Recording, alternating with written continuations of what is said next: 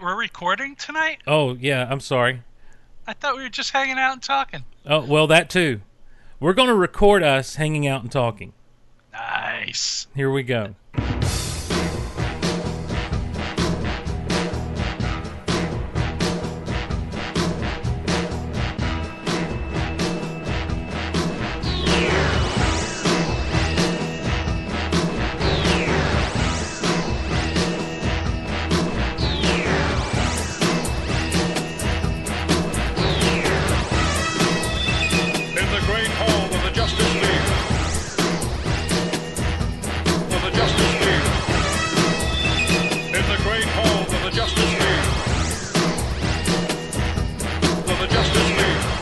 On this episode of Geek Out Loud, it is the month of September 2017, and we're talking about the movies of that month. We're taking your emails. We got a little bit of news, and a special guest comes by to review a movie with us, all on your safe place to geek out.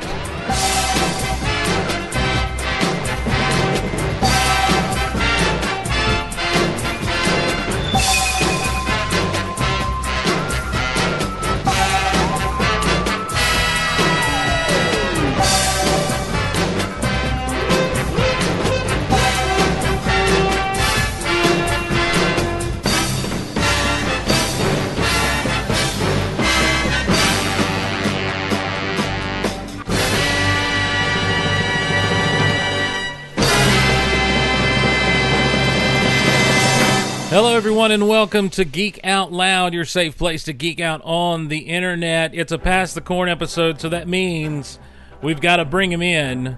He is my brother from another mother who I haven't talked to in way too long. It can't. We cannot do this anymore, ladies and gentlemen. Erich Chernovice. What's up, my brother from the other mother? from the from the other mother. How you From the doing, man? mother, from another mother, my brother. How's Plain it- and simple. How's it going?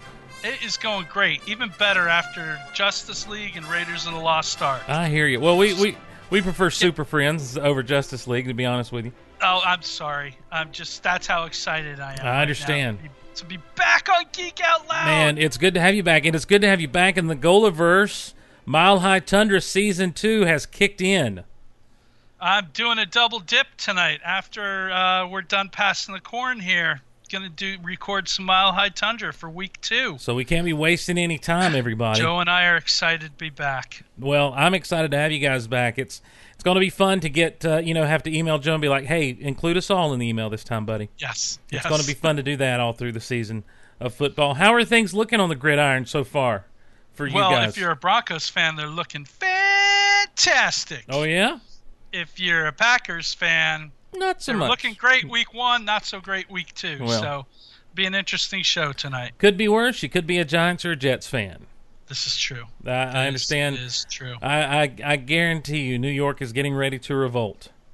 Uh, well, not about the Jets because honestly, they didn't expect anything, but the Giants, yeah. Yeah, well, you, you win some, you lose some, and in this case, the Giants look like they're losing a lot. That's all the sports talk you're going to get here. For more of it, check out Mile High Tundra with Erich and Joe. You can find them over at geekoutpodcast.com, on iTunes, anywhere you get your podcast. Mile High Tundra. It's a Broncos fan and a Green Bay fan talking about football, and uh, so they have a, a bit of a skewed view of things in the NFL and, uh, and and those guys have fun doing what they're doing. So make sure you check that out. Erich, we got a couple of little emails to get to, We do. so let's jump into let's jump First, give me an adjective. an adjective. Um, well, let's go to the chat. Chat, we need an adjective. Now, an adjective is any word that would de- uh, describe a noun. For those of you who are into grammar, let me see if the chat will give us anything real quick. If we're going to chat, let's ask for plural noun and an article of clothing plural Oh, as okay. well. All right. So, uh, uh, chatty. We've got chatty for the, our adjective. Chatty. a plural noun, pants. It would be the article of clothing. For the art pants is the article of clothing. Yeah, and we need um We need a plural noun. we need a plural noun. That now a noun is a person, place, or thing. Everyone. Yes, and plural would be more than one of them. Thank you so much, Erich. dingoes, dingoes. Will be our plural noun. So let's Maybe a dingo ate your baby. maybe a dingo ate your baby. All right, well, I'll hit you up for more later. All right, let's jump into some emails.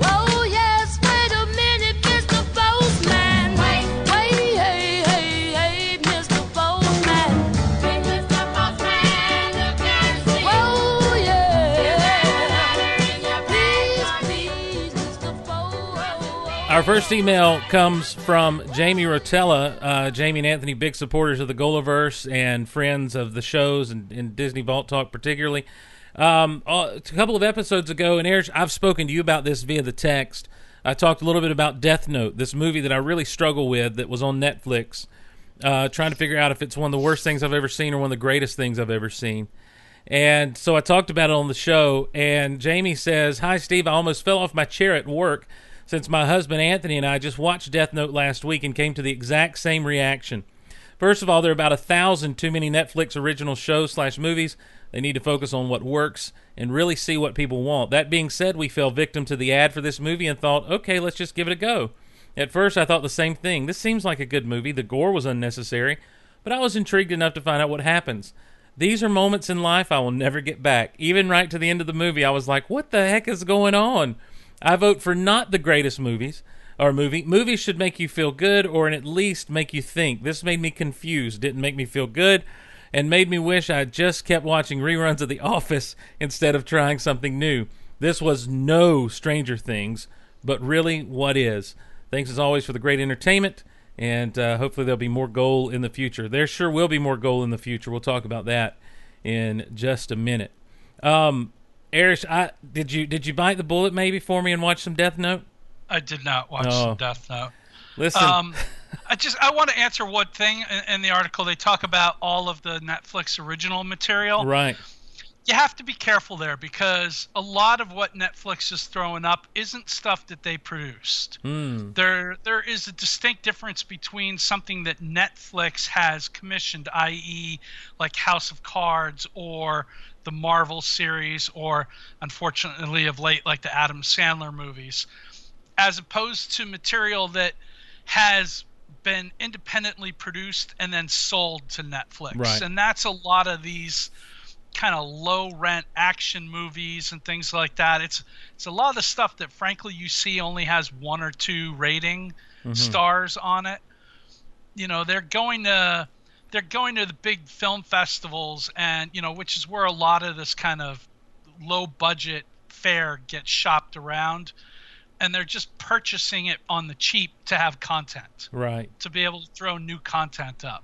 So that that shouldn't be now they're calling it a Netflix original because it hasn't aired anywhere else here in the states Mhm. or possibly anywhere but it's not something that Netflix like cut a deal necessarily to produce. right. Well, this the, it's, kind of like the old straight to, to video movies uh, back in the Yes. day. Yeah, it's like your uh your um you know Police Academy 12 Right. and stuff like that. Right. Um, well, I tell you, the most confusing thing to me is at the climactic moment of the movie, uh, a violent moment of the movie. Uh, this is what's going on. This is the song that's playing. I don't want to live without your love.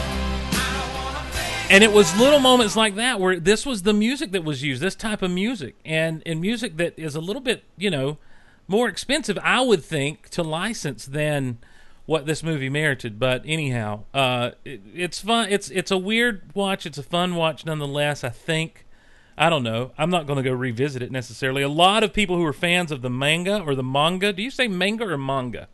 I say manga, but there's people that say manga. Yeah, uh, they're not happy. Tomato, tomato. Yeah, they're not happy with the story. They feel like it, it got off kilter a little bit. Um, Jonathan ch- uh, chimes in. He says, "Dear Steve, I was at my local secondhand bookstore called Second and Charles. Second and Charles. It's a, it's a that's more than a secondhand bookstore. It's a secondhand everything store. Uh, they buy back your your old toys, electronics, guitars, and other things. And I went to sell some stuff and found the six issue comic series of Star Wars: Heir to the Empire uh, for six dollars total." Nice. Um, yeah, I geeked out when I saw it, and that's from Jonathan over in Birmingham, Alabama. Uh, yeah, Jonathan, that is, man, Heir to the Empire.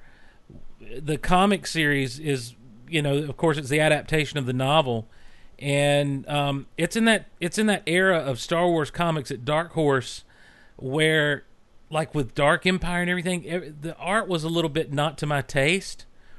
But you couldn't swing a dead cat without coming across some Star Wars material on the comic book shelves uh, as Star Wars started to come back on the scene there in the 90s. And Heir to the Empire, the book, uh, the novel, the comic book series is all a part of that.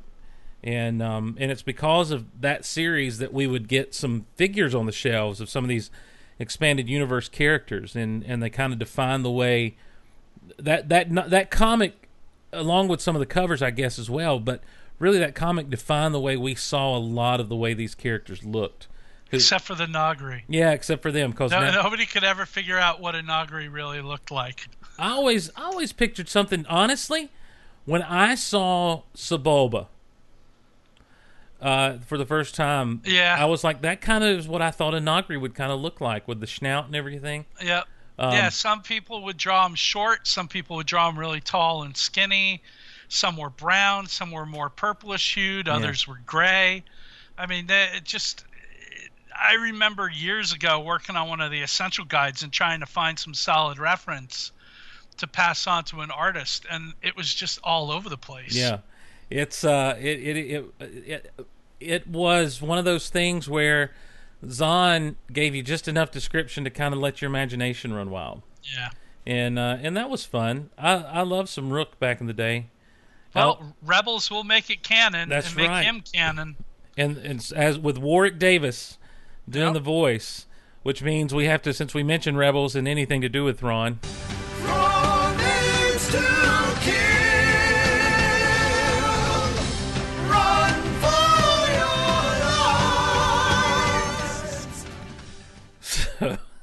Well, and Marvel is adapting Timothy Zahn's Thrawn novel oh really? in, in a comic series now. Also, Oh, that's nice. That's good stuff. Um, uh, one other thing I want to mention, everyone. I I was I was sent an email from Travis Sharp, uh, who listens to the show and is friends with this show as well as some others uh, that we're that we're friends with, such as the Star Wars Report and such as. Um, and he sent me an email about a musical that he's doing over in in the Atlanta area. It's a musical he wrote, and it has opened now. Uh, it's uh, called Wicket, a parody musical, and um, it premiered on the eighth of this month, so just a couple of weeks ago. And they're doing showings uh, every weekend until the weekend of October seventh at Dad's Garage Theater Company in Atlanta, Georgia. You can go to facebook.com slash Wicket the Musical and uh, get all the information about that. If you're in the area or you're going to be in the area, check it out. Uh, what's been said so far by folks who've seen it, uh, Wicket was a surprise on all accounts. Going to see a, a play based off of Star Wars canon has its own baggage. I'm in no way a full blown Star Wars nerd. I was worried uh, would I get all the jokes references, or would I just sit back and pretend laugh as those more clued in laughed around me? Wicket was a joyous surprise and one of the most pleasurable times I've spent in the theater. The fast paced nature of the play, along with the morphing and evolving soundtrack, so many genres of music were lovingly stitched into the musical, and the tight and clear direction made Wicket a musical I'm telling family and friends to attend. Hilarious, poignant at times, and most importantly, solid fun. It's one of the best musicals I've seen at Dad's Garage, and one of the most fun evenings of the theater I've had in a long time. Two thumbs up.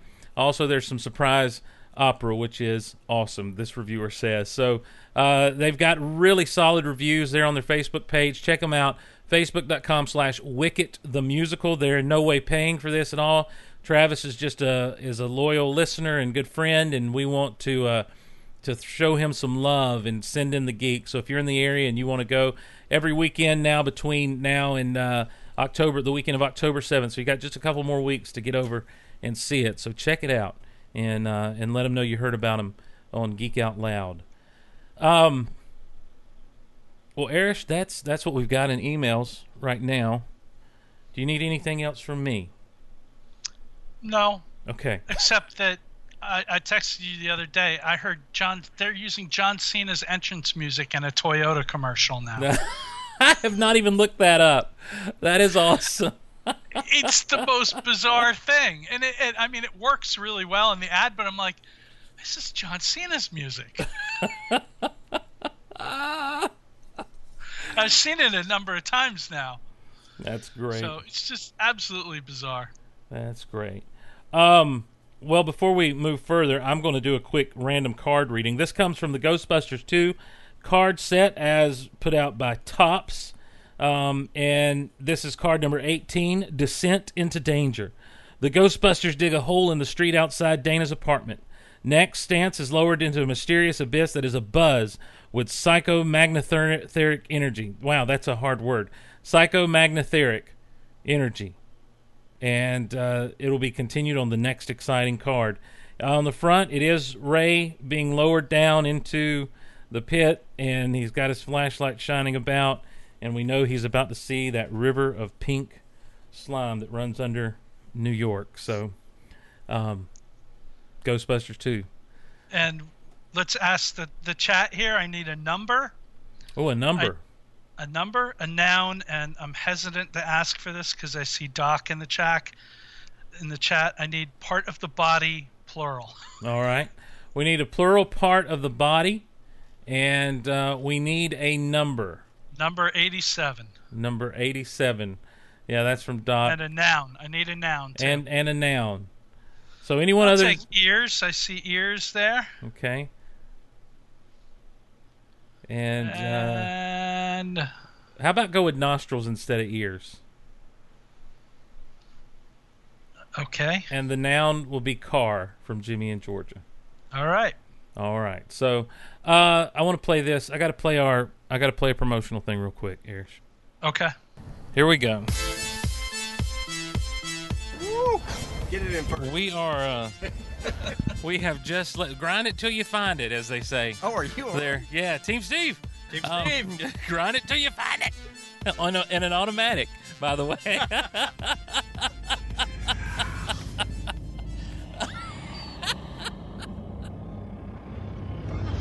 they had jumbo wings and tenders.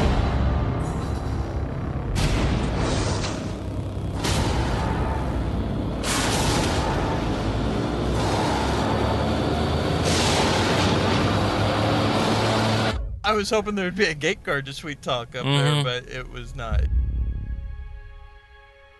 We, we saw a lot of long ponytails today.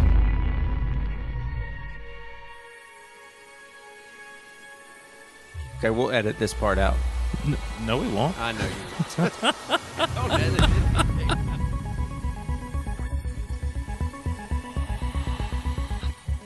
If I am looking in the sun too long, everything gets fuzzy after that. I mean, that's everybody. Darkness falls across the land. The midnight hour is close at hand. Creatures crawl in search of blood to terrorize y'all's neighborhood. And whosoever shall be found Go, save yourselves. Must stand and face the hounds of hell. Oh, she's a scary child. rot inside a corpse's shell. Shaz is convinced they were stacking bodies in this cemetery. I mean, that's premium plot right there. I would have been like, hey, you, tell me about these jumbo wings and tenders. the announcer looks at me and uh, he says, "You want to eat?" I was like, "What?"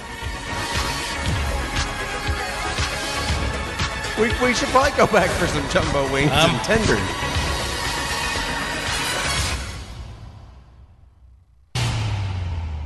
Jumbo wings and Tim, jumbo wings and Tim, jumbo wings and Tim, jumbo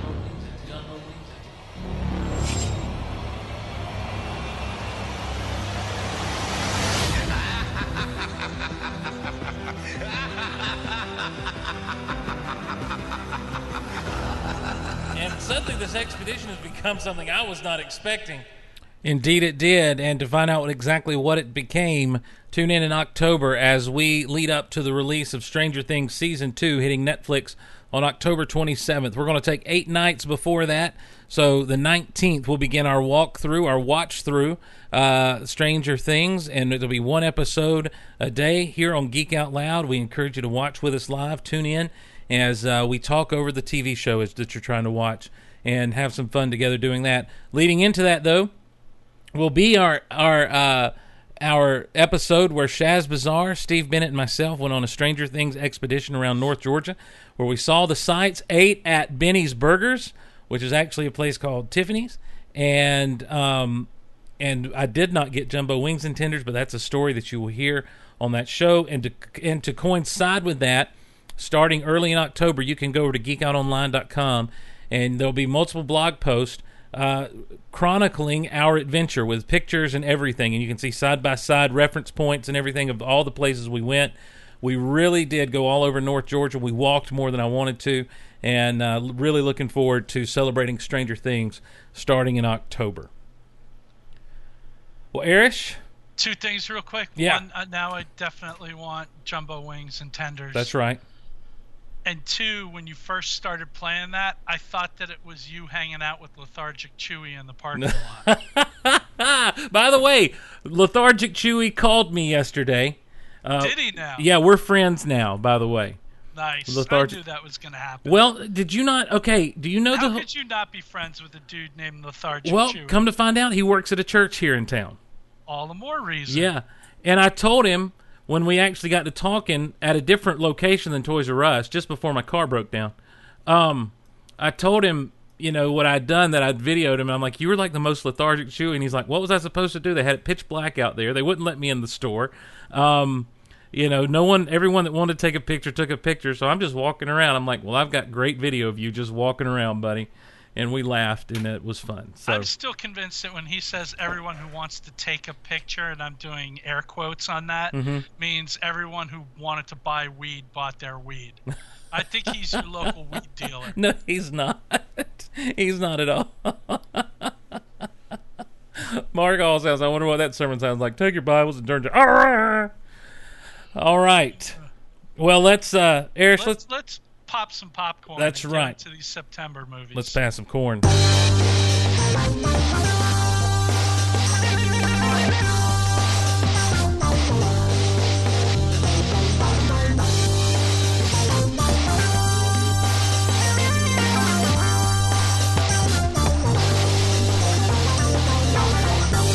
Pass the corn.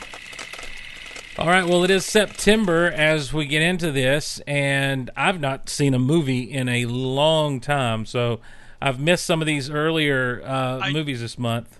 I did go to see Wind River, uh, one of the movies we talked about for August Mm-hmm. with uh, Jeremy Renner and um, and uh, and, the Olsen. Uh, Oh yeah, Mary plays Scarlet Witch. Mary was it Mary Elizabeth Olsen? No, No. Mary Kate and Ashley Olsen. It's it's Elizabeth the Olsen. It's Elizabeth Olsen. Yeah, it's just Elizabeth Olsen, not Yeah. Mary Elizabeth Olsen. Same Just- same director as Hell or High. I mean, same writer from Hell or High Water and Sicario, and he wrote and directed this. It was absolutely fantastic. oh, good. I, I loved it. One of my favorite movies of the year. He is. This guy is just rocketing up the charts for me Nice. as I eagerly anticipate. Taylor Sheridan is his name. Anything that he's working on, I'm I'm there. um, so uh, I definitely recommend that. You can probably still find it in some theaters, Mhm. or uh, certainly when it hits on demand or Redbox or Netflix or whatever. Check it out. It's a really good movie.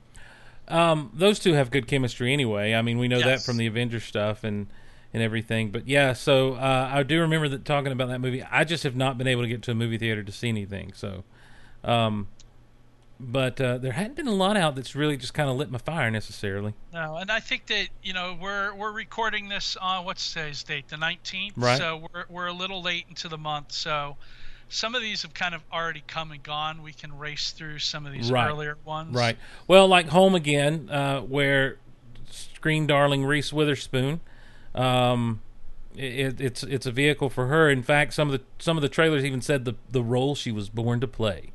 Yeah. But I've heard I've heard no, it's not. Yeah, audiences didn't buy it because they literally didn't buy it. Nobody wanted to see it. right. this. That's what that's what I've heard. Uh, Um, Candice Bergen. She she made the mistake. I mean, they also made the mistake of it open the same weekend as it. mm-hmm. Um, and we are going to we'll get to it at the end. We're going to do a little bit more in-depth discussion on that, but that has been the absolute juggernaut of September. Indeed, Uh, indeed. bringing in almost 220 million dollars so far. That's amazing for a September movie. It feels Uh, like. and we're we're going to bring in a special guest in a few minutes to to, to discuss that movie with us. Um, back on the 15th of September, just this past weekend, American Assassin, uh, which is based on uh, a, a novel by Victor Vince Flynn, rather, and uh, Michael Keaton has entered into the Liam Neeson club of older Yeah, guys the, who the are old, the older white male actors who are doing these kind of European inspired action flicks. Mhm. So welcome Michael Keaton to that illustrious group. You know what I did watch the other day because I think it was on either Netflix or maybe it was on Netflix. The Founder with Yeah, I, Michael Keaton. seen that recently too. It was okay. I thought it was really well. Having been someone who worked in McDonald's, you know, and worked in the system to kind of see what it had evolved to by the time that I was there in the '90s, I thought it was. I- it's it, it's really fascinating to Yeah. see the true story of this thing. yeah, they don't hold anything back with it Yeah. necessarily. how Ray Kroc real I mean and brilliance on his part and you know maybe a little naivete on the actual McDonald brothers but uh, just how the whole thing came about was Mhm. very interesting. Yep, uh, really, really good movie. Now, have you seen The American Assassin? I have not. Um, I'm interested in it. I, Michael Keaton is on, is kind of having a little bit of a renaissance for himself. It feels like since Yes. I mean, yes. even even I don't even know that he's Birdman did it for him the way that maybe Spider Man has, and I think Birdman, I think Birdman was the beginning. the Yes, because, yeah, you that's know, right. He got a lot of attention for it. He got an Oscar nomination for Mhm. it, and then Spider-Man certainly made him a box off box Yeah. office viable Yeah. again. Um, the the other movie that people are talking about outside of it though is this movie Mother, with Jennifer Lawrence, um, Javier Bardem, Ed Harris, Michelle Pfeiffer. Um, Domhnall Gleeson. yes, it's a it's a Darren Aronofsky movie, and um, I have no idea what it's about. I'm seeing all these. I haven't read anything about it. Well, it's a horror. It, it's Darren Right. Aronofsky's take on a horror movie, mm-hmm. and it's getting it's getting a lot of attention. It, a lot of people aren't necessarily going to see it, but there's a lot of people talking about it. It, and, it is. It's getting a lot of buzz online. And but the buzz isn't necessarily positive. This is from what I've been reading. Uh, this is one of those movies where you absolutely love it. You know, this is what movie making is supposed to be about. Right. Or you absolutely loathe and hate it. Hmm. Um, it, it's it, it's not your traditional horror movie. There's a lot of there's a lot of stuff you have to read between the lines in. You know, Aronofsky has said that that basically Jennifer Lawrence is playing Mother Earth in this movie, um, and she, you know, the characters don't have traditional names. Mhm. Uh, you know, her character's name is simply Mother. Um, Mother, I believe that uh, mommy. that Javier Bardem is him, and Ed Harris and Michelle Pfeiffer, I believe, are he and she. Um, y- you know, it's it's and it's also from what I've been reading. It's one of those movies where, if you want to read between the lines and like, you know, this is what I think is happening, you can probably make an argument for that's what's happening. Erich, I saw a headline that said this is a Christian film. there is a lot of biblical uh, references and uh, is allegory the correct word here? Sure. Yeah. Yeah, Right. a lot of biblical allegory. Well, in I- I- I say and I think that that's one of the things that's been so polarizing. Also, Right. Well, I say that to speak to your whole thing of you know you can read just about whatever you want to into the thing. Right. Um, it is uh, it, it's it's one of those type films, and Well, and also keep in mind that his last, uh, Darren Aronofsky's last movie was Noah. that's So- right. You know, he does have this connection to to the biblical stories and, Mhm. and you know trying to tell those stories on film. Yeah. So it's just it's interesting, and I'm curious to see come the end of the year where this movie is going to fall with critics. Is it going to, you know, are any of them going to be any of these actors going to be in the running for awards. Michelle Pfeiffer has just been getting rave reviews for this. So this could be one of those movies that, while it's not, you know, take fill in the box office, it could have some legs. So very interesting. Mother. um, I, I mean, there's one there's one photo that kind of makes the way that makes the rounds with this movie. It's a an official photo that was released by the studio. mhm. It's like a big party scene. House is packed with people. Javier Bardem's right there, and everybody is having the time of their lives, except for Jennifer Lawrence, who is right in the in the center, right up front in the picture, and she just has this look of utmost horror and terror on his on her Oh, face. wow.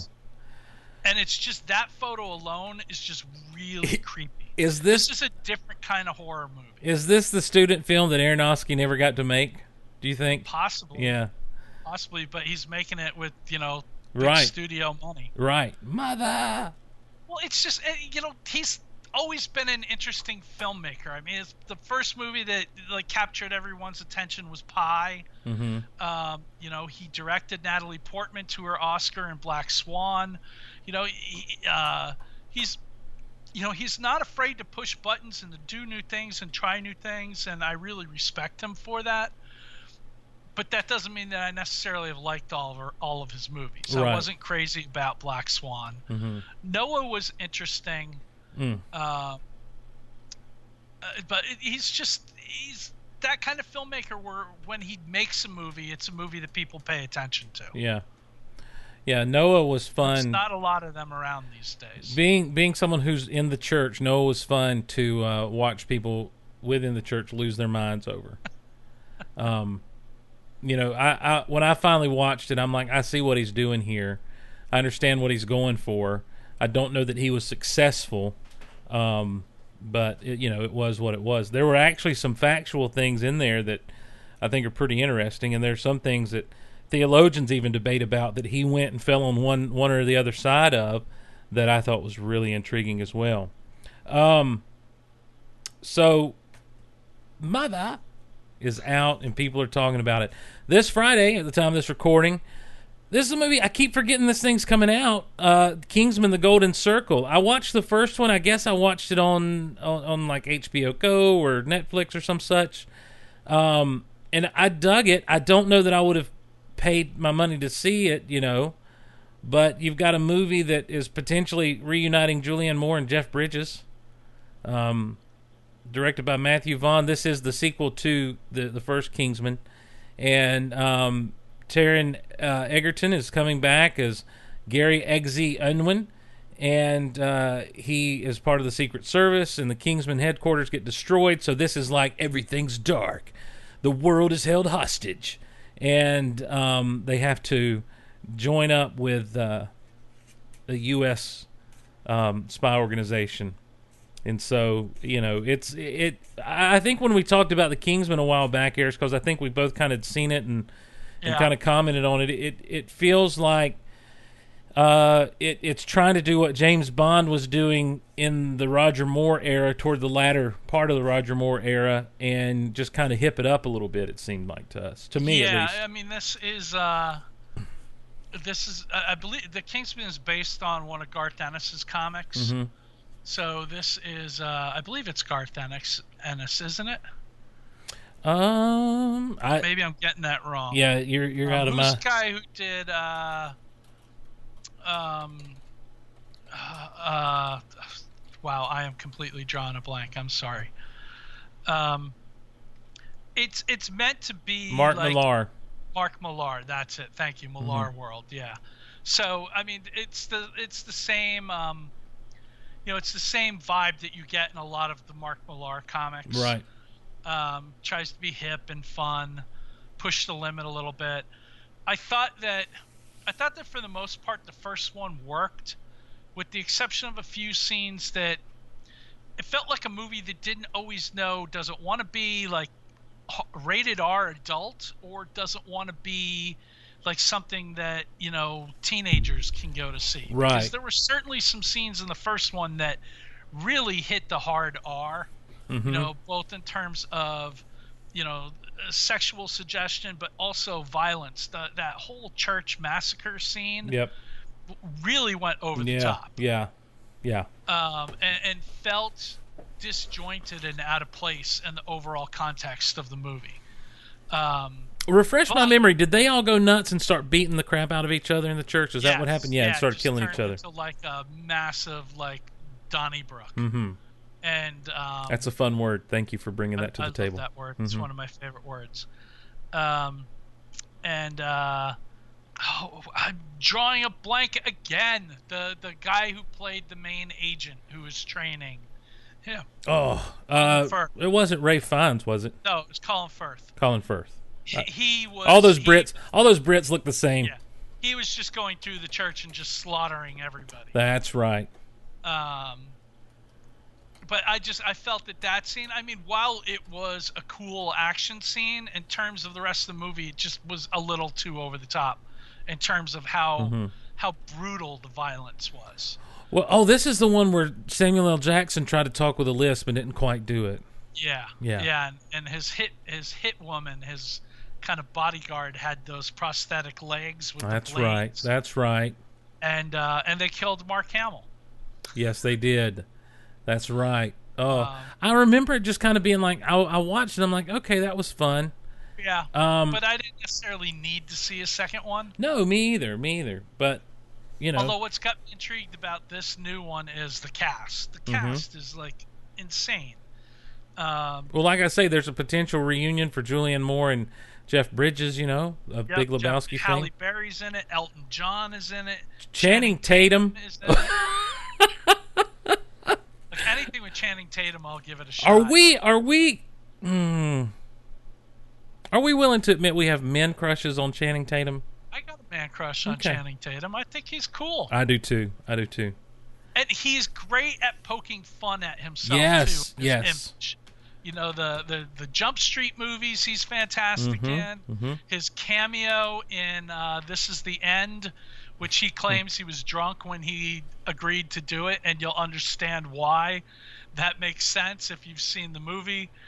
Um, you know, he's just got a great sense of humor, and I think he's fun. And in this one, he's playing, you know, basically an American agent who, like, basically runs around. It looks like as a cowboy.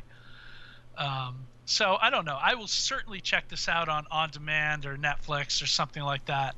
Not sure that I'll go see it in the theater. All right. Also coming out on Friday the 22nd, the Lego Ninjago movie.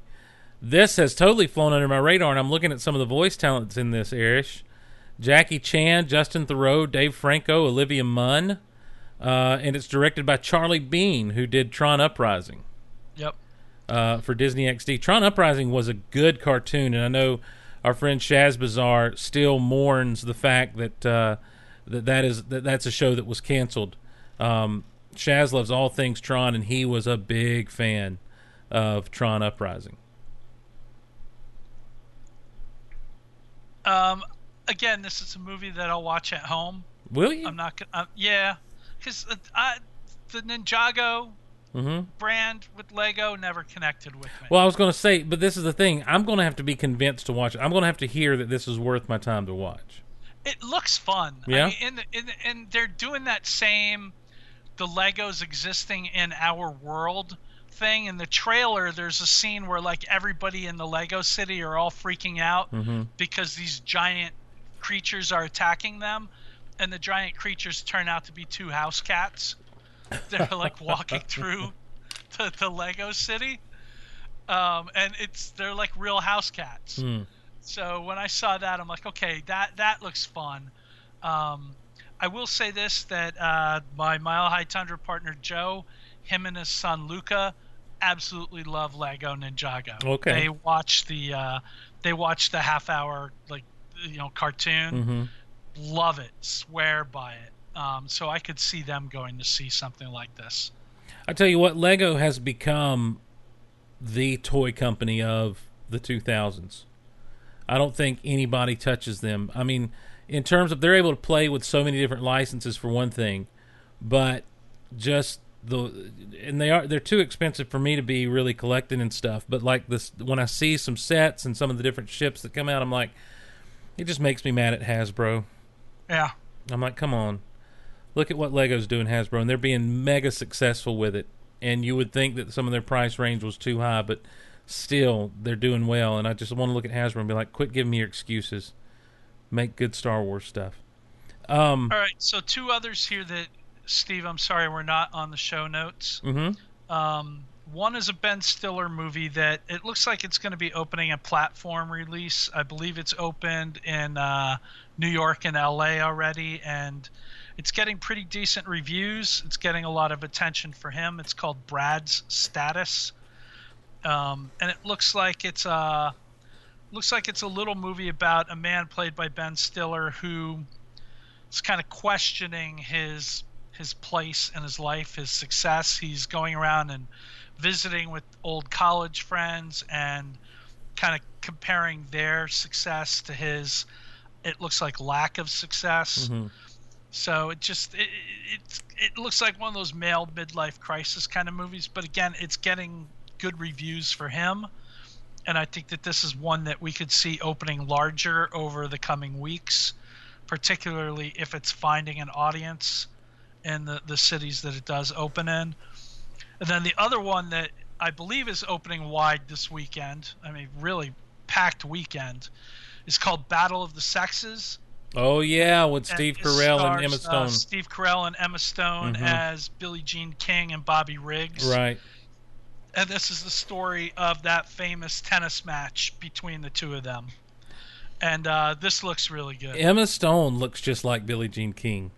And this- Steve. Carell looks just like Bobby Riggs. Yeah, it is. It it's crazy. perfect to play Yeah, it is crazy. Um, that's one. That's a movie that I'll watch. I don't know that I'll get to see it in the theaters, but it's one that I'll actually seek out on home video in some form or another because those I love those type of historical moment movies if like you're that. not familiar with this tennis match, Bobby Riggs was a male champion tennis player who was an absolute chauvinist pig, and just you know he, he thought women were there to look pretty on his arms, pretty much, and just you know gave them no credit. And Billie Jean King, who I believe at the time was married to Larry King, um, she was a champion female tennis player, and he, you know, basically called her out. You know, it was like, there's no way you could ever beat me, et cetera, et cetera. And, you know, the two of them played each other. It was a huge, huge sporting event. You know, this was back in the days where there was basically only three TV channels. Mhm. Uh, had monster ratings for the match. I think they played in the Astrodome, if I'm not, if I, I'm not positive on that but uh, really became one of those one of those both historic and cultural landmarks for us and you know really helped progress the women's movement so um, I, I think this looks really good Really surprised that uh, she and uh, Larry didn't last longer than they did. They look a lot alike. All right. Um, moving on to the final weekend of September, our boy boy And- tom cruise and Scientology's boy Tom Cruise, uh, American Made. I've seen a lot of trailers for this. He's uh, he's Barry Seal, who is a drug smuggler uh, that gets recruited by the CIA for a mission. It's based on a true story. It's directed by Doug Liman, who did Edge of Tomorrow, or what is it? Not Die Another Day, but Live, Die, Repeat. And that the yeah yeah which was great great Yes, science yes. fiction movie hmm And uh, I like what and you put. also doug liman directed the first uh, jason bourne movie you know he's got Right. uh, he's he's got his action chops Yeah. What I love that you put this in the notes. Domhnall Gleeson is in this one too. Do you think Snoke may be pulling some strings for his boy? He Well, very he's got two movie, two big movies out this month. You know, he's yes. in Mother. yeah He's in this. I think Snoke is definitely looking out for uh, Hux. yes, and uh, and so yeah, this looks really good. I mean, it's Tom Cruise doing a Tom Cruise character story and uh, or a story where he's playing a character, you know, based on a real life, of course, and it looks intense, man. It looks good. And as you said about Battle of the Sexes, these are I really dig these kind of historical movies. Right? Yeah, yeah, me too. Um, they're remaking Flatliners. Yeah, Didn't know that. that's pretty much all we need to say. All right. Uh, I uh, mean, it's got Ellen Page, Nina Dobrev, Diego Luna in it. We should mention that. oh, Cassian Andor. Uh, yeah, but it's it's certainly for an audience that's not me. Uh, we got a few anniversaries to get to before we bring on our special guest. Um, 30 years ago this month, Fatal Attraction was released in theaters I in would Not 1987. be ignored, Steve. Mm, well, and that's why I went ahead and brought it up. It's, now, is Fatal now Fatal Attraction? I get Fatal Attraction and Single White Female confused. Fatal Attraction is the Michael Douglas Glenn Close movie Okay. where he has the one night stand with her Yes. and then you know while his wife is away and then tries to break it off and you know she will not be ignored. Yes. It's This- the bunny in the pot. Okay, that's what I was going to say. This is the one where the bunny gets killed. right? Yes. Okay. Yes. And Single White Female is the one where the girl cuts her hair to look like her roommate. Yes. Okay. Yes, for sure. Uh, yeah, this is this is a classic, like you say, Michael Douglas, Glenn Close. Um, this is one that you know, uh, outside of Steve Lawson, everybody knows and remembers vividly. Uh, the Princess Bride was this year was this month, thirty years ago. Shall we fall into quotes? I don't know. Oh, have fun storming the castle. I say I still say that to this day. Like when I when like somebody is at my office and they leave or whatever, I'll be like, "Have fun storming the castle." Think they can do it? Not a chance. Um, uh, of course, you know my favorite go-to is Anybody got the peanut? Yeah, yeah. Stop that rhyming, and I mean it. Anybody got a peanut? You know, and, and my name is Inigo Montoya. You killed my father. Prepare to die, etc., etc. I mean, like that is it's it is one of the most quotable movies of all time. And uh, you know, even Peter Falk gets to do his thing when he stands up and feels around in his pocket. You know, just Yeah. one more thing.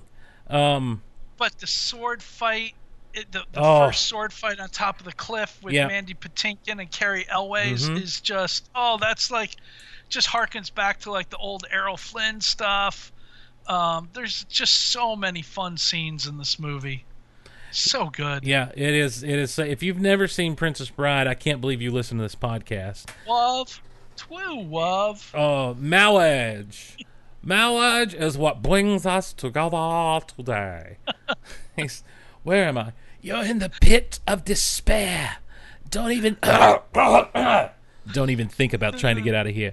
Uh, you know the other thing I love the movie, and this is such a simple little thing, but I love it when movies do this. When the movie's over, they go through and they they freeze frame the characters and put the actor's name up. Yes. I love that. yes, for they do that in Death Note, by the way. Uh, so, again, it's that throwback. They have these little Get, things I love like in the movie. percentage for Gulliver's for Death Note. I, I need no. I just it's I, I'm fascinated by this movie because of the way it was filmed and the way it was made, and I just can't get over it. And you brought that up, and I'm like, well, they did that in Death Note. Um, Right. I love The Princess Bride so much, and I did not see this movie until uh, I was in college, actually. yeah, same with me. And um, Which actually is just like a year after it came Well, out. for me, yeah, it that was- it theater. it was about eight years after it came out before I saw it, but. I was blown away. I was like, "How did this get by me?" And I love love it. the Mark Knopfler song in it too. Come, my love, I'll tell you a tale. of boy and girl. and their love story. All right. One great song into what was the movie that had, I mean, you couldn't be in college at my age and not have this soundtrack. Singles. Singles in 1992, 25 years ago. Now, Erich, I'm just going to tell you, I don't know this movie. Cameron Crowe movie with, uh, with, uh, uh I, I hate it when I Bridget- Bridget Fonda? in the middle of something. Bridget Fonda, Bridget Fonda, um, Kyra Sedgwick, yes, Kyra. Yep, just read it off for me, brother. uh, Matt Dillon, Campbell Scott. There you go. um, Yeah, Bill it's Bill exactly Pullman. it Wow. It is. It's it's you know it takes place in Seattle. The whole grunge movement was Mm. going on. Uh, Eddie Vedder has got a cameo in the movie Oh, wow. as one of uh, as one of the guy's bandmates. Um, the, the there's a lot of grunge music in it. yeah, Eddie Vedder was uh, Matt Dillon's bandmate. Um, and it's just about, uh, you know, it's about dating and stuff. Mm. This is one that missed me. I've got to be honest with you. Wow. It's good. And the soundtrack is fantastic. Yeah. Eric Stoltz is in this. Jeremy Piven. Yep. Wow. Okay. And also 25 years ago, The Last of the Mohicans. No Daniel Day Lewis. go, I will find you. Uh, as I like to call it, No Mohicans. Um, Another one with a great soundtrack. great. Yes. This is a legendary soundtrack on this Yeah. bad boy. And I love this movie. hmm Great action. Great. I mean, the whole, like the whole last 20 minutes of this movie is just like your heart's just banging out of your chest. So good. Yeah. Um, this I, this wasn't Daniel Day Lewis's big coming out party necessarily, but I remember it being a movie that was he got much talked about because of Yeah. um around that era. You know, I mean, really, as I'm looking through some other stuff that he did on his IMDb, maybe this was well Gandhi. He was in Gandhi ten years prior, but well, no, it was My Left Foot. He won the was Oscar. okay. He for won My the Left Oscar for Foot My Left Foot. Okay, A couple years before, uh, and he also had, uh, yeah, yeah, Yeah. it was My Left Foot that put that really, really put him on the map because of his Oscar win for that. Yeah, well, you can kind of see from that point forward, he's picking and choosing what he's going to do. I mean, He like, still does today. yeah, yeah. So, um, no, no Mohicans, the last of the Mohicans, 1992, 28 years ago this month. If you've not seen this movie, please. I mean, basically all of these movies. I think you could probably skip Fatal Attraction, but the uh, the other three I highly recommend. Mm-hmm. I'm going to have to try to track down singles, um, and see if I can get a little 90s nostalgia buzz. 20 years ago this month, L.A. Confidential. Another one. Oh, gotta see this movie. It's was this was was this an. Oscar winner? It, I believe it did win some Oscars. Mm-hmm. Let me see here. I know this was. I, I remember being at the Oscars that year at least. Had to be. I thought it was in contention. It- It's possible it did. Uh, I I mean, you're talking Kevin Spacey, Russell Crowe, Kim Basinger. Um, I think Kim Basinger won an Oscar for this. okay, that might be what it was. Uh, Two Oscars. Cromwell, Guy Pearce, David Strathairn, Danny DeVito. Best writing, uh, screenplay based on material previously produced or published, and Best Actress for Kim Basinger. It was nominated for Best Picture. It was nominated for Best Director, Best Cinematography, Best Art Direction, Best Sound, Best Film Editing, Best Music by Jerry Goldsmith. Uh, won some Golden Globes, won BAFTA awards, won Screen. I mean, yeah, this was a this was a bit of a monster in '97, as far as just being something that people were into. And this was Curtis Hanson, kind of like right in the middle of his heyday.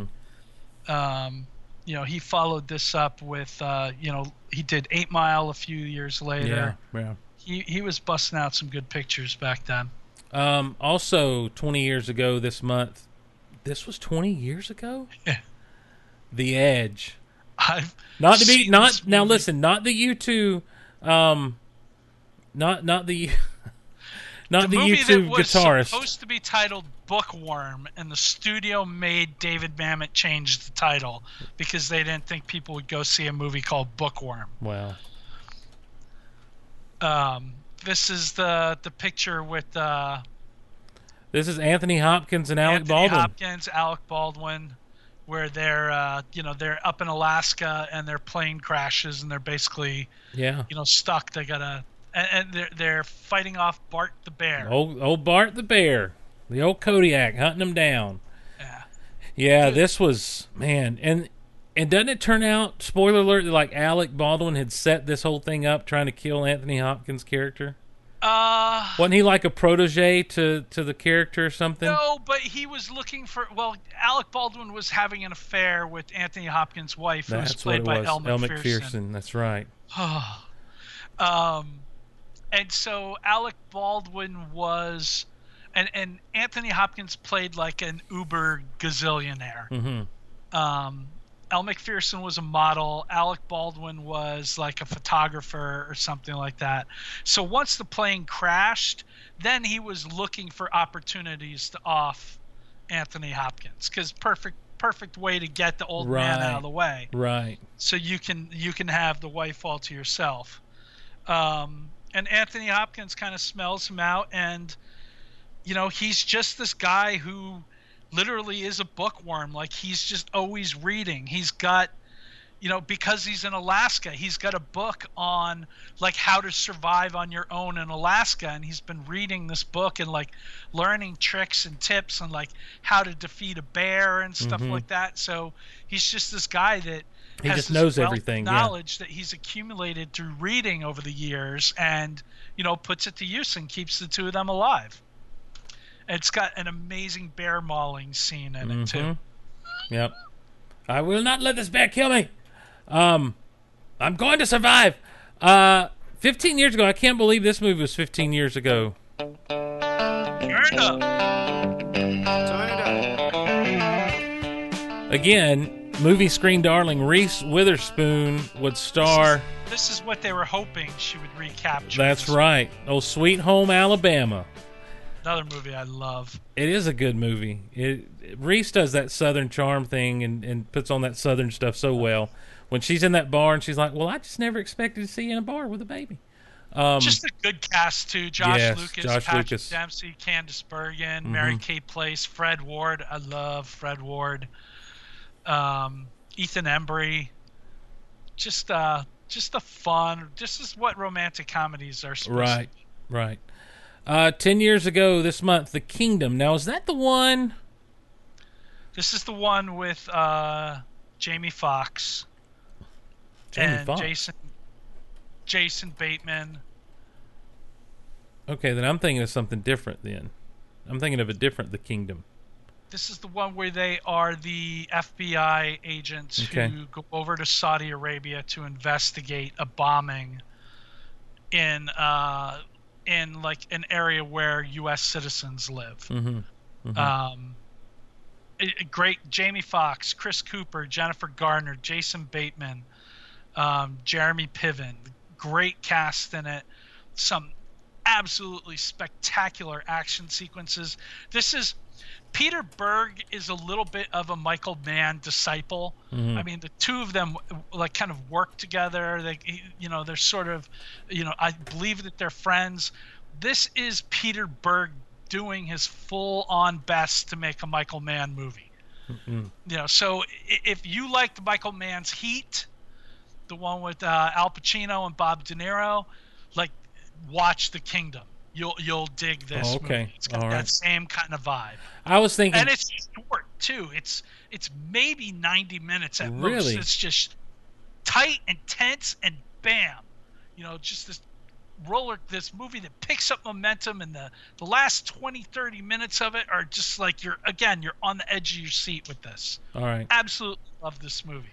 I was getting this confused with the Ridley Scott movie from a few years prior. Well, that is the uh, Kingdom of Heaven. No, I'm thinking yeah, Kingdom of Heaven. It's the Crusades movie, yeah, with Orlando Bloom. Um, All right, and- two more here 5 yeah. years ago. finally, uh, we come to, uh, wow, five years ago, Dredd, with Karl Urban. Wow, that was five years ago. Yeah. Oh, and this is this was great. This was the Judge Dredd movie that needed to be made. Hey, you don't don't you besmirch? Don't you besmirch Oh, Sylvester I'm gonna besmirch Mr. I am the law. I am the law. I've actually seen where they're looking at turning this into a series now. I am the law. Um, but this Dredd movie was fantastic, and also the uh, the bad guy in it is Cersei from Game of Thrones. Oh, Lena Headley, yes, Lena Headey. Headey, sorry, hmm I should know that. Should know. Also from Terminator, uh, the Sarah Connor Chronicles, played Sarah Connor in that show. And finally, Looper, Rian Johnson's Looper, was five years ago this month. You know, we're all excited about some other movies. That's right. That's right. And uh, everyone's really jazzed up. So much so that they haven't even seen the movie, and they were saying that he should be the one to fill in for Colin Trevorrow. But that's a whole different topic, Erich. I'm not going there. Yeah. Um, but Abrams is coming back. We did talk about the Trevorrow thing on the last episode. We have not talked about Abrams being the choice to replace him. Uh, that is what happened. I'm pleading Abram, the fifth. what's that? I'm pleading the fifth. Well, all I'm saying is Abrams has been re- cho- uh, chosen to replace him. And uh, the novelization of The Last Jedi, should you want to read it and uh, have all that cool stuff, won't be out till March. But we're not even going to talk about that either. Instead, uh, is our special guest ready, do you think? Yes, he is. All Why right. don't you give him a call while I ask the chat for a noun, a noun, and a plural noun. All right. We're calling our special guest while we look in the chat for a noun and a plural noun. A noun, a noun, and a plural noun. Oh, two nouns and a plural noun. Two nouns and a plural noun. Okay, I have cat, Okay. I like box. We'll go with that. Hello, are you there? Hello? Oh, there he is. Microphone. Yeah. Cups. Cups. It seemed like you guys were talking about something, so I didn't want to interrupt. So. Oh, that's so We're, we're, we're, we're doing Mad Libs, kid. that's so professional. Oh. That's so professional. Ethan, welcome back to to Geek Out Loud, man. How's it going? Thanks for having me. It's going well. I forgot what your entrance music is supposed to be. Uh, it was either John Cena or Superman, I think. Oh, okay. Well, Play the Toyota commercial. play the Toyota commercial. Ethan, have you have you heard that? John Cena's music is in a Toyota car commercial. I don't think I heard it. well, All right, folks in the chat, I need an article of clothing, plural. Oh, here A we go. Celebrity, and lastly, an adjective. You need an article of clothing in plural. Yes. What is- Trousers. trousers. That's a fun word. So, Ethan, how's it how how's it going? You're back in school. School started back up for you. Yeah, first year in high school. So, uh, it, I'd rather be at home, but it's fine. Well, that's how I always felt about uh, school. I'd rather be at home or anywhere else, not necessarily home. Here's that Toyota commercial.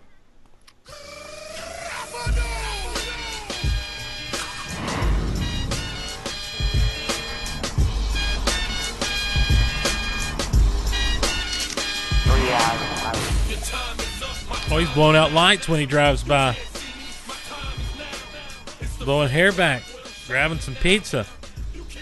Old Daddy's doing it on the old new Camry with John Cena music. That's hilarious. Um, well, Ethan, it's good to have you, man, and and I thank you for being here with us. And we wanted to bring you on because you went and saw a movie that neither Erich nor I will go see. And you can, and it may be because we're chickens or whatever you want to say, but No, that, it's because I'm a chicken. okay. See, there you go. I don't even want to see pictures of Pennywise. Ethan, tell us about it, my friend. All right. I I think that you guys should definitely see it. It's not going to give you nightmares. It'll give you the creeps, but not nightmares. So, and the movie, it nails the friendship aspect. There's like a Stand By Me feel and stuff. It's like 50% horror and 50% friendship, basically. So I think you guys would actually like it. What? Now, wait a minute. Are you telling me this is a Stand by Me type movie? Yeah, it's like a coming of age friendship story. Uh huh. There's definitely like the friendship aspects in it. Like Stephen King definitely didn't he write both of those novels? Yeah. Yeah. So, But so th- these kids who th- aren't they like your age? Aren't they like high school kids? I think they're in like fifth grade. Okay, so they're younger, Yeah, and and and they're known as what? The losers. Yeah, the Losers Club. The So, losers club. wait a minute, So I've got- aren't these kids being like terrified and murdered by this clown? Well, not the Losers Club. Like most of the other kids are getting picked off and killed, but the Losers Club are the main characters. So I'm oh. pretty sure they all survive.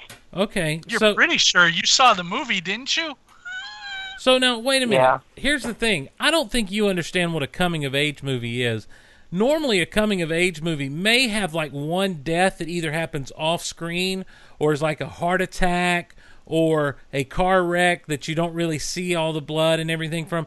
You don't have in a coming of age movie some killer walking around stalking, you know, some demonic clown stalking children in the sewers and, and, and killing them, Ethan. Yeah, exactly.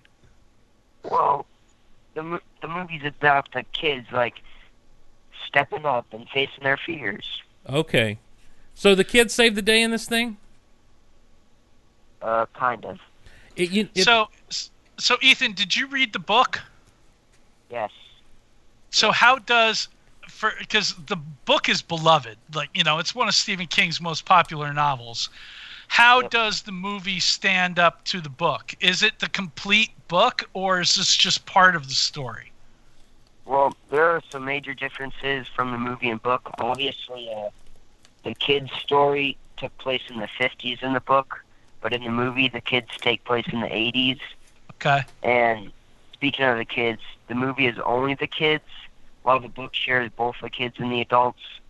I'm pretty sure that uh, in like two or three years, we're going to get the adult story. But yeah, So it's their inten- it was their intention to break this into two movies then. Yeah. so let me ask you this. And Do you, do you know why they went to the 80s instead of the 50s for uh, the movie?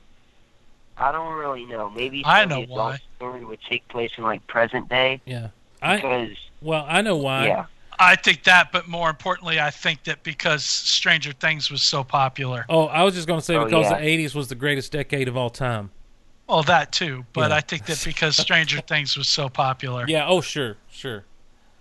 And and isn't there a kid that was in Stranger Things in this movie? Uh, yeah, Finn Wolfhard. He's playing like the Finn classic Wolfhard. Brown kid. Okay. All right. Finn Wolfhard is. What a, So- what a cool name.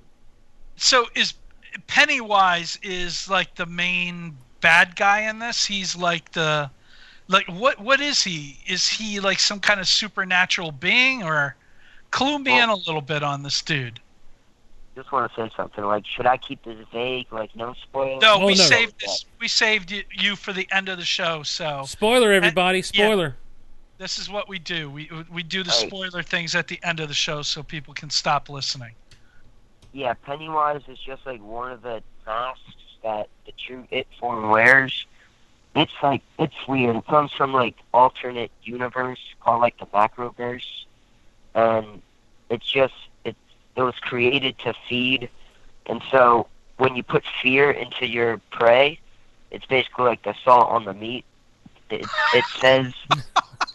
well, I'm pretty sure that's what they even refer to it as in That's the awesome. The The salt, salt on the meat. Hmm. Uh, and so yeah, um, it it just takes the form of like basically what you're afraid of. So Gotcha. in this one, in the movie, it basically just mostly took the form of Pennywise the clown. okay. So for me and your brother Evan, it would take the form of Pennywise because we're afraid of clowns. It sounds like Yeah, uh, pretty much. Ethan, it sounds kind of like the premise of Nightmare on Elm Street in a way. Did you ever watch yeah, any of yeah. I've uh, read a lot of reviews, and they're basically calling it like a, a Nightmare on Elm Street, like meets the Goonies. Okay. So yeah, All there's right. definitely like a Nightmare on Elm Street vibe. now, Ethan, you've also seen the original version of it, correct? Yeah. How does this one compare to that one? Uh. Hmm. I- Which is better? Well, I think the movie is definitely better. Hmm. Well, obviously, uh, in the kid's story in the 50s, which they changed in the 50s, like, all those monsters were popular, so in the miniseries, I'm pretty sure they had, like, the werewolf and the Gotcha. mummy, and I'm pretty sure even Frankenstein was in the book. But the 80s, like, all those, like, old classic monsters weren't very popular or scary at that time, so they got rid of that stuff. And so, did they create more of their own original things, or did they use the scary stuff from the '80s, like Jason and the those kind of popular movie characters? Now I wish they did that, like added like maybe even Chucky or Michael Myers, but they didn't. Most Okay. of the it form was just Pennywise. All right. Which is, I mean, let's be honest, that's all you need. As creepy as Yeah, and, and that's what I think. That's what people know Mhm. It as is the the scary clown. So And Ethan, it's easy. It's easy to brand that too. so Ethan, I'm not a big fan of horror movies. You know, Erich is not a big fan of horror movies, but you're still suggesting we should see this. Yes, uh, it's not gonna scare you. I don't think it will. Maybe like the imagery in one scene will like just creep you out at night, but other than that, you'll be fine. Well, we live alone though. We can't run to mom and dad's room. Uh, I, I don't know how to help you there on that one. really. I'm, I'm a big freaking scaredy cat, so I don't think I'm ever gonna see this movie. I don't even want to see the commercials for it. Thank you so If much for the com- on demand, uh, you can come over. Eric. thank you so much for the compassion, Ethan. Like I don't know how to help you there. Then you live Now, alone. Ethan, Ethan, let me ask you this: We're getting close to October again, just a couple weeks from October. So, are you and and your brothers going to be doing the you know the 31 days of horror thing again? Yeah, my uh, my dad wanted to do that again, but we can only pick like three movies that we watched last year, and last year was all like the famous like ones that everybody knows. So this year is going to be a little harder. We're going to have to find some new movies. Got to get a little creative. Got to get a little creative, and I got one. I got one for you guys that I think you'll like. It's not necessarily a good movie. It, it it's a movie called Roar, and it was made back in I I believe in the late '70s, early '80s, and it's it's about this family who live in this house with like a hundred lions and tigers and leopards and stuff, and it's it's known as the most dangerous movie ever made because this family they literally lived in a house with like a hundred lions and tigers and leopards and stuff. Wow. And pretty much everybody who worked on this movie got mauled at one point or another. Got bit or like one guy got scalped by uh, by a lion. Um, that guy was Jan de Bont, who went on to direct Twister and Speed. Um, Melanie Griffith was a teenager. This was her family. Tippi Hedren was her mother, who was in the Birds. It was Tippi Hedren and her husband who owned all these wild animals. Um, Melanie Griffith got she got scarred across the face from one of them. It's it's insane. Like and, and you just see this. It, it, it'll be like they'll be like in the kitchen and there'll be like ten lions and a tiger and a panther like all in the room with them. It's nuts. There's no sense in all that. There Is that like supposed to be a horror movie on purpose, or Or did it turn out to be accidentally a horror movie? I think it, it- I think a little combination of both. all right. Um, the good that came out of this was that Tippi Hedren went on to form uh, a conservation group to protect animals, and basically spent the rest of her life like fighting to protect wildlife and endangered species and things like that. Um, had had an amazing career doing that afterwards, but I mean they had they had like 150 of these big cats on their property, along with things like they had, I think, a couple elephants at one point. It was nuts. Well, I have a few suggestions for you as well, Ethan. For your 31 days of horror. Let may I suggest The Blob from 1988. It's not only a good one. it's not only a horror movie, it's it's a horrible movie that is just you can't turn away from. It's so good. It's so bad it's good. all right? And also I'll tell my dad about it. also from 1988, Killer Clowns from Outer Space. Yes, Yes. I'm pretty sure I watched that last year. Okay. actually, yes. Ev- Evan won't want to watch that one. All right. I'm pretty sure we had the DVD of that. Nice. Good deal. Well, I watched The Blob. The Blob's on Hulu right now, and I watched it the other night, and it is. It has like just your jump scares and everything. It's hard to get scared of the actual creature, but it's got some good. It's got some good kill scenes in there, some pretty creative stuff. But it's just not a good. It's. I mean, it's definitely the lower tier of the '80s horror movies, and it's a remake of a movie from 1958. In fact, with Steve McQueen, uh, called The Blob. So, and then Death Note. If you haven't watched Death Note on Netflix, I'd like to hear what you think of Death Note. Steve, Steve won't shut up about Death Note. I'm confused. Yeah, I don't know if I'll watch that one. I'm con- That's on a bit of like the anime remake side. yeah. I'm, I'm not con- into that stuff. I need to know. I need to know how you feel about it, though. I'm because I'm confused. Oh, you're confused by it? Yeah, I don't. I'm confused as to how I feel about it. Oh, alright. It it's become the bane of it's become the bane of Geek Out Loud, and by bane I mean like the the headache and the and the and the vexing. Not not. I watched this movie and I don't know what I think. Darth Vader breathing. Darth Vader breathing. Why would you throw someone out the window if you're just going to shoot them? Why would you watch a movie if you know it's not going to be good? oh I got man. I got one for you, Ethan. It's a movie from 2007 called The Mist. Oh. I think ba- I watched that. Based on a Stephen King story where everybody's like trapped Yeah. inside a grocery store. All right. Oh, now Ethan, have you watched? You've watched the classics like from the from the eighties and such as you've watched the the original Halloween movie. You've seen the Friday the Thirteenth, Yeah. the Nightmare on Elm Street, and all that stuff. Yeah. Um, Uh, I don't know how many Friday the 13th movies I watched. Mm-hmm. I didn't watch the first one, I know that. Oh wow. Okay. Well, the first one and the third one are are considered to be the best, I believe, of the series. The third one is actually almost a, just a science fiction film, The Dream Warriors, where they actually learn to lucid dream and go into their dreams and fight Freddy, and they give themselves superpowers and stuff. This little team of teenagers going after Freddy in their dreams. Um, so so your recommendation on it is go see it. Yes. Okay. What is the gore factor like in the movie? Uh, wait, okay, uh. Is it very gory? Yeah. Like, okay, there's this one scene where there's an entire room, like, filled with blood, Uh huh. but it's not, like, it's not, like, nasty, like, I don't know how to describe it, but it's not, like, totally gory. Mm-hmm. There's definitely a lot of blood in some scenes. It's not like Saw gore, I'll say that. Okay. Saw is just like a whole nother level, like Right. disgusting.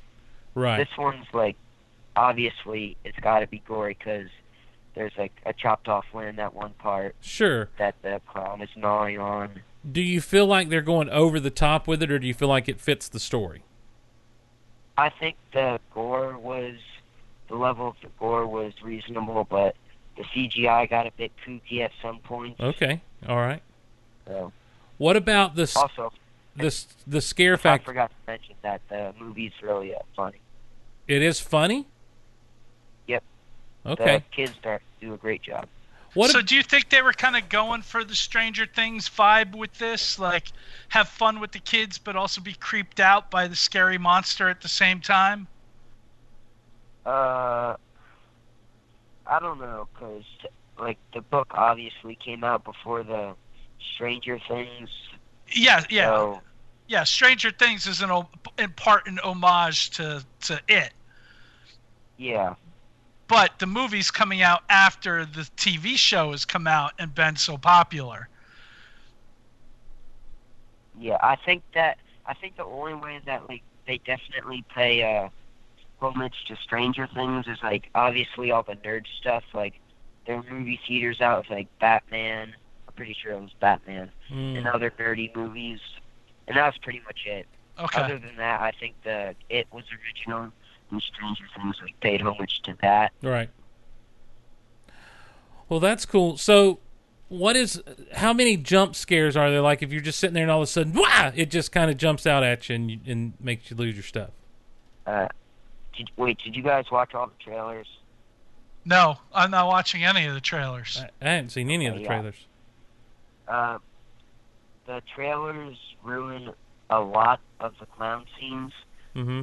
Probably the most scariest scene was a jump scare uh, in the trailer. But other than that, it was pretty good. Okay. There Well, decent that that's not different scares. from any other movie that comes out these days. Everything gets ruined in the trailers. Yep.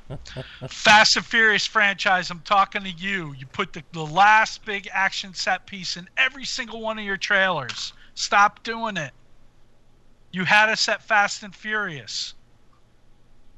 Or did you? They did. Okay. Steve, you got to see those movies. All right.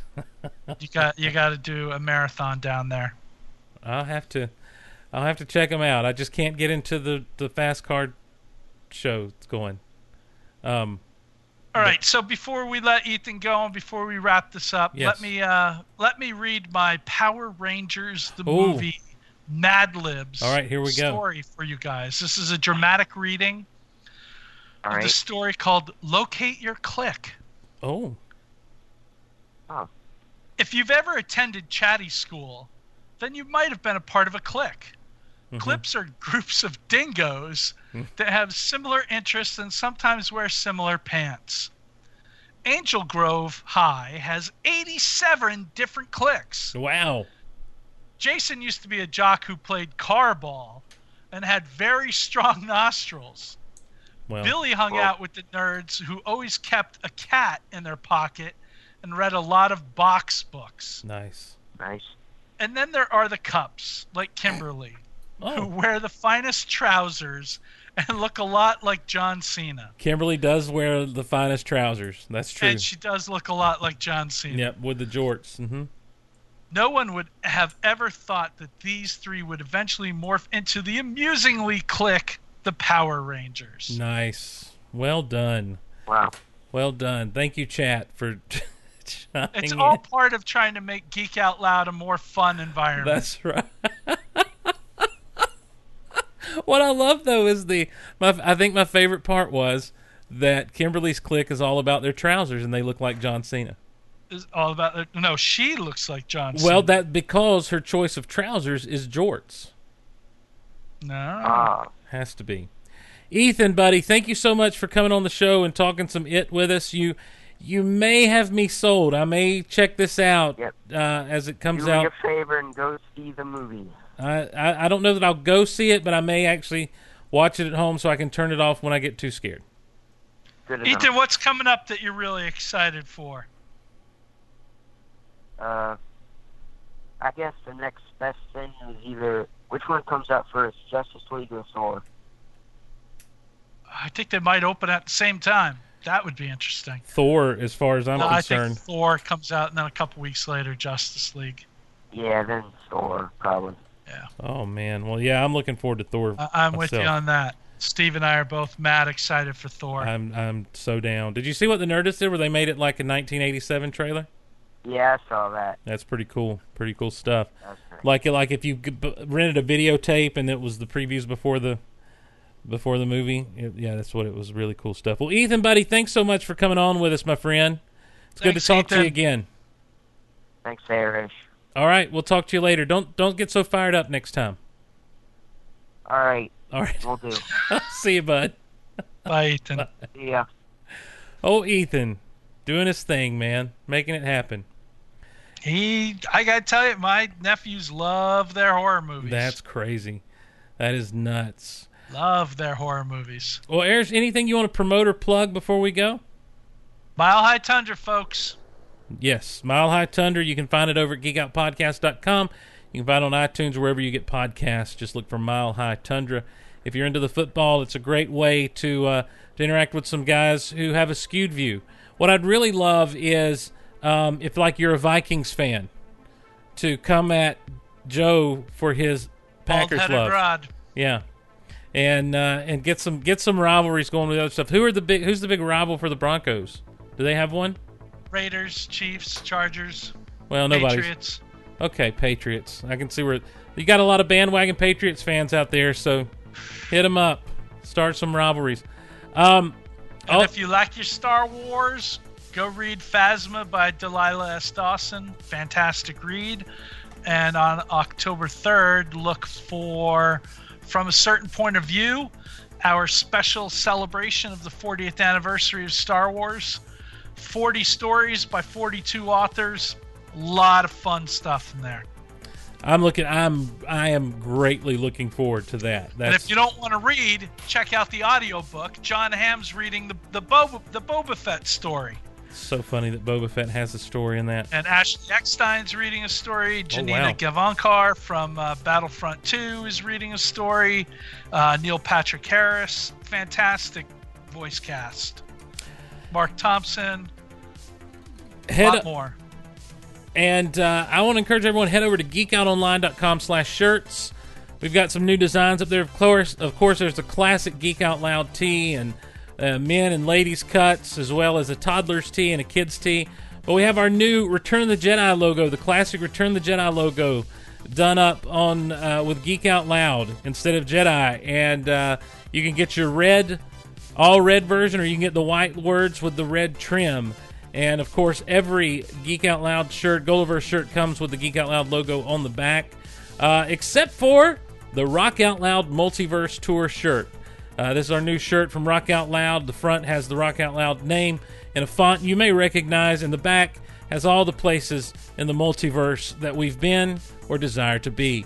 And uh, check it out there at geekoutonline.com slash shirts with more shirts coming soon.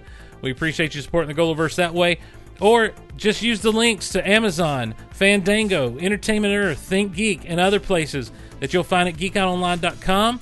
And uh, when you do, when you go to those sites through those links, it helps the shows out tremendously. As well as, if you want to support the shows directly, we encourage you to go to patreon.com slash geekoutloud. The email is geekoutonline.com, or wait, geekoutonline at gmail.com, geekoutonline at gmail.com. Join our Facebook group. That's uh, you can get there easily by going to geekoutonline.com slash group and be part of the Guardians of the Goliverse there on Facebook. Erich on Twitter is at Darth underscore Duff, and you can follow Geek Out Loud at Geek Out Loud as well as the entire Goliverse at Goliverse. Erich, my brother, it was so good to have you on and talk to you again, sir. Always a pleasure, my brother from another mother. Before we go, in honor of the giant uh, Superman extended cut, three hour extended cut being released, here's a reading from the Topps card from uh, Superman the movie. This is card number 54 Superman leaps into action. And on the back, it's movie facts. The alluring Sarah Douglas plays Ursa, one of the arch villains of Superman. This is the first time makeup and costumes have deliberately altered my appearance, Sarah comments. In Superman, Ursa may not have much to say as Lois Lane, but people won't forget me. And no, we did not, Sarah Douglas. Ursa will always be one of our favorite bad girls.